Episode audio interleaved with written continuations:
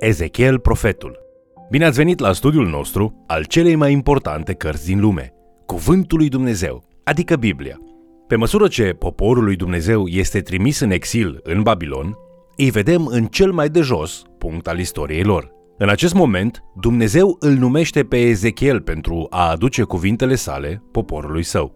Dacă vă aflați într-un astfel de moment, poate că Dumnezeu vrea să vă vorbească astăzi prin acest profet. Haideți să urmărim împreună acest mesaj intitulat Ezechiel, profetul. Următorul pas al studiului nostru ne conduce la cartea profetică a lui Ezechiel. Ezechiel, autorul cărții, este numit Fiul omului de aproximativ 100 de ori în această carte.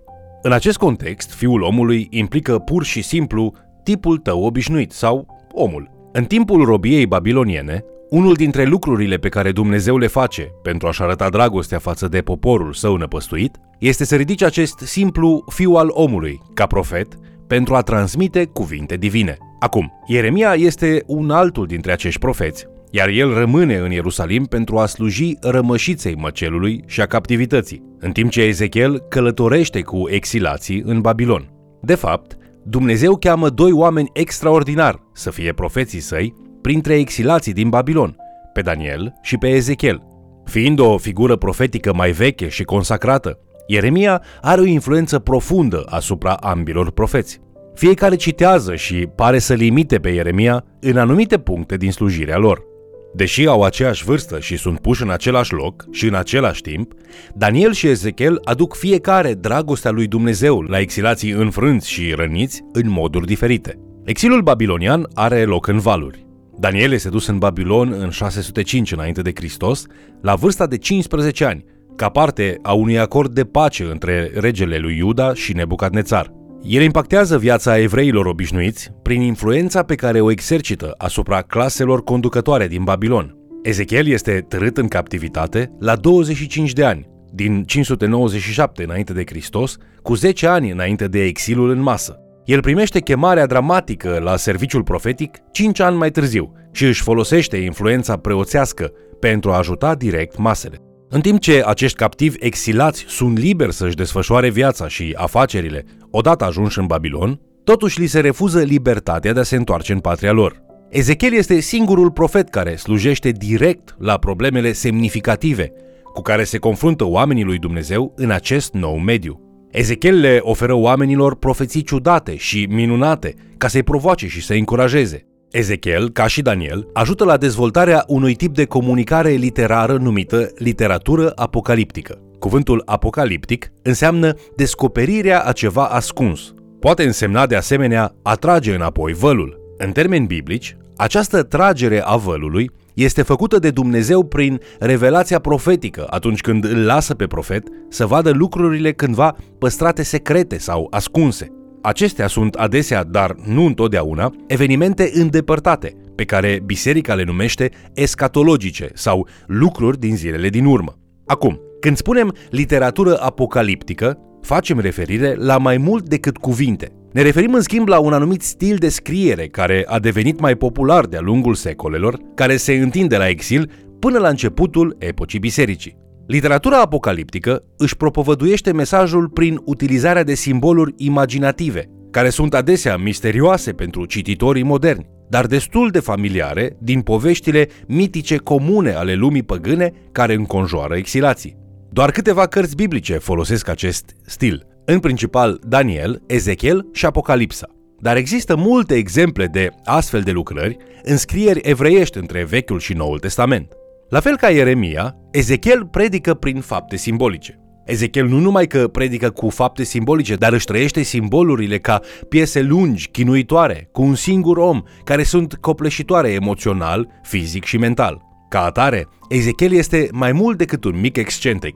O parte din predicarea lui Ezechiel poate fi dificilă de înțeles, așa cum este cazul pentru aproape toate scrierile apocaliptice care urmează. Să luăm ceva timp, acum, să ne adâncim în maestoasa lui carte. Tema generală a profeției lui Ezechiel este distrugerea și restaurarea glorioasă a Ierusalimului. În capitolele 1 la 24, el sublinează distrugerea Ierusalimului și păcatele care au dus la aceasta. Apoi, în capitolele 25 la 32, el profețește împotriva națiunii care va distruge Ierusalimul. În capitolele 33 la 40, mesajul său este Ierusalimul va învia din nou. Ezechiel se alătură lui Ieremia în prezentarea unui mesaj de speranță și profețește binecuvântările lui Dumnezeu asupra poporului său. În capitolele 40 la 48, el ne oferă o profeție a viitorului, o viziune a ultimelor zile, unde vede un templu supranatural, glorificat, în același loc în care a fost odată templul lui Solomon. Multe dintre profețiile lui Ezechiel sunt sub forma unor viziuni pe care Domnul le arată. Unele dintre ele sunt cel puțin neobișnuite. Chemarea lui Ezechiel la slujire, de exemplu, începe în capitolul 1 cu furtuni, semnalând sosirea lui Dumnezeu pentru judecată. De asemenea, găsim se mai vedeau patru făpturi vii, a căror înfățișare avea o asemănare omenească. În versetul 5, fiecare dintre ele având patru fețe. Toate aveau o față de om. La dreapta lor, toate patru aveau câte o față de leu. La stânga lor, toate patru aveau câte o față de bou. Iar înapoi, toate patru aveau câte o față de vultur. Aceste creaturi au roți în interiorul roților care le însoțesc, fiecare încărcate cu ochi de jur împrejur și ni se spune că duhurile făpturilor sunt în roți. Semnificația acestor lucruri nu este intuitivă. Este util să înțelegem miturile babiloniene și panteonul zeităților păgâne pe care le declară. Cu toate acestea, există trei detalii pe care nu trebuie să le ratăm. Primul lucru pe care trebuie să-l țineți minte este că această scenă bizară pregătește scena teofaniei sau apariției lui Dumnezeu care vine așezat pe un tron. Ezechiel, capitolul 1, versetele 26 la 28, spune În timp ce Dumnezeu vine în spatele acestor creaturi vii ca un rege cuceritor din vechime cu armata sa, o scenă terifiantă comună. Deasupra cerului care era peste capetele lor, era ceva ca o piatră de safir, în chipul unui scaun de domnie. Pe acest chip de scaun de domnie se vedea ca un chip de om care ședea pe el. Am mai văzut iarăși o lucire de aramă lustruită, ca niște foc, înăuntrul căruia era omul acesta și care strălucea de jur împrejur. De la chipul rărunchilor lui până sus și de la chipul rărunchilor lui până jos, am văzut ca un fel de foc și de jur împrejur era înconjurat cu o lumină strălucitoare. Acestei lumini strălucitoare care îl înconjura, astfel era arătarea slavei Domnului. Întreaga scenă aduce o evidență nefastă pentru evrei, a căror ruină totală este încă la vreo 5 ani distanță. Dumnezeu vine să judece poporul și se va folosi de babilonieni pentru a le aduce ruina. Al doilea lucru pe care trebuie să ne concentrăm este că această viziune este copleșitoare pentru profetul însuși. Prin urmare, nu sunteți singuri dacă vă simțiți un pic descurajați de aceasta. Într-adevăr, o mare parte din limbajul lui Ezechiel este presărat cu încercări șovăitoare de descriere. De-a lungul timpului, el spune în repetate rânduri ca, ceva de genul sau asemănător. Folosește termene ca și ceva care arăta ca și, ar fi ca și cum, ceva asemănător și chiar părea ceva asemănător cu. În sfârșit, al treilea lucru pe care trebuie să ne concentrăm în această viziune este că apariția lui Dumnezeu duce la chemarea dureroasă a lui Ezechiel la slujirea profetică din capitolul 2. În primul rând, Ezechiel spune că a căzut cu fața la picioarele lui Dumnezeu. Apoi el continuă în Ezechiel, capitolul 2, cu versetul 2, spunând Cum mi-a vorbit aceste cuvinte, a intrat Duh în mine și m-a făcut să stau pe picioare. El va avea nevoie de Duhul Sfânt pentru că chemarea sa este mai sumbră decât cea a lui Isaia. Dumnezeu spune, El mi-a zis, Fiul omului, te trimit la copiii lui Israel, la aceste popoare îndărătnice, care s-au răzvrătit împotriva mea. Ei și părinților au păcătuit împotriva mea până în ziua de azi. Da, copiii aceștia la care te trimit sunt nerușinați și cu inima împietrită. Tu să le spui, așa vorbește Domnul Dumnezeu. Fie că vor asculta, fie că nu vor asculta, că sunt o casă de îndărătnici. Vor ști totuși că în mijlocul lor este un proroc. Lucrurile devin mai rele. Dumnezeu adaugă, măcar că ei sunt niște mărăcini și spini lângă tine și măcar că locuiești împreună cu niște scorpi, totuși nu te teme de cuvintele lor și nu te înspăimânta de fețele lor, căci sunt o casă de îndărătnici. Este puțin probabil ca o astfel de chemare să sugereze vremuri bune pentru profet. Cartea lui Ezechiel face referiri frecvente la Duhul lui Dumnezeu în dimensiunea personală. El descrie Duhul venind asupra lui în el, ridicându-l și în multe feluri împuternicindu-l pentru slujirea sa provocatoare. De-a lungul scripturilor, aflăm că Duhul Sfânt nu este numai în noi, în sensul că El ne locuiește, dacă suntem credincioși, ci Duhul Sfânt este și peste noi.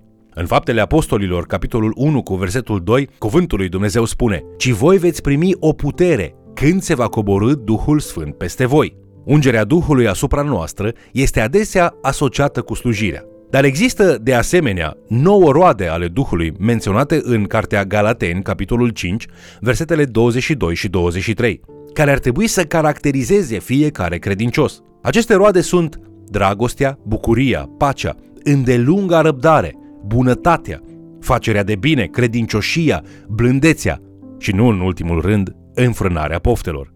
Există dovezi ale ungerii Duhului Sfânt asupra noastră, care sunt numite daruri ale Duhului, în diferite pasaje ale Noului Testament.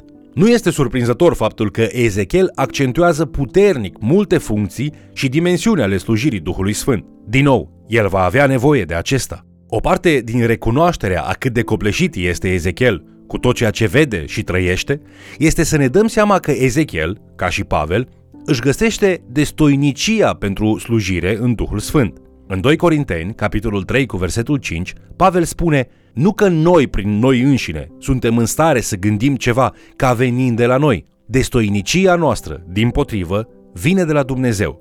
Numai Dumnezeu ne poate face destoinici pentru o responsabilitate la fel de mare ca ceea de a fi un paznic spiritual. Ascultați modul în care Ezechiel descrie experiența sa în capitolul 3. Mai întâi, în versetul 12, el spune Atunci Duhul m-a răpit. Și din nou în versetul 14, Când m-a răpit Duhul și m-a luat. Aceasta nu este pur și simplu o înălțare spirituală a dispoziției. Duhul lui Dumnezeu îl mișcă fizic pe Ezechiel dintr-un loc în altul. Apoi, când Duhul îi poruncește lui Ezechiel să facă ceva, el o face imediat. Când îi spune lui Ezechiel în versetul 22, scoală-te, du-te în vale. Vedem chiar în versetul următor Ezechiel spunând, m-am sculat și m-am dus în vale. Ezechiel este absolut condus de Duhul Sfânt. Nu numai asta, dar este de asemenea absolut controlat de Duhul Sfânt. Dacă Duhul îi spune să tacă, atunci el devine mut. Când Duhul își deschide gura, el predică mesajul Domnului. Odată, Duhul i-a interzis chiar lui Ezechiel să plângă în fața națiunii despre moartea iubitei sale soții, ca parte a unei predici cu acte simbolice. Ezechiel se face pe el însuși o predică vie, în orice fel și în fiecare moment, mergând în pas cu indicațiile Duhului. Ezechiel este un exemplu uimitor de predare completă înaintea lui Dumnezeu. Unele dintre sarcinile pe care îi le dă Dumnezeu sunt dincolo de capacitatea umană și, cu siguranță, dincolo de voința normală a omului de a le realiza. Un punct de aplicare pe care îl putem învăța din aceste povești este să realizăm că Dumnezeu care îl trimite pe Fiul Său și pe Duhul Său pentru noi, ne va împuternici cu siguranță să facem ceea ce El ne cere. Când Ezechiel se face pe el nimic, renunțând la propria voință, Dumnezeu poate face lucruri imposibile prin el. Acum, ca și preot, Ezechiel nu mai putea funcționa pe deplin în zilele întunecate ale captivității babiloniene. În schimb, el este chemat să îndeplinească un scop special în planul lui Dumnezeu. Dumnezeu îl numește un paznic peste casa lui Israel pentru a vorbi despre păcat, pocăință și restaurare. Ezechiel se referă frecvent la evenimente din timpul sfârșitului, deoarece aici se găsește speranța supremă pentru copiii lui Israel. În timp ce Ezechiel se naște ca și preot în Ierusalim, Domnul îl cheamă să fie profet printre prizonierii din Babilon. Duhul Sfânt îl locuiește și îl unge pentru slujirea la care este chemat. Dumnezeu îl responsabilizează pe Ezechiel pentru a-i avertiza pe cei răi. De asemenea, Dumnezeu îl instruiește să aștepte instrucțiuni despre când să vorbească și când să nu vorbească.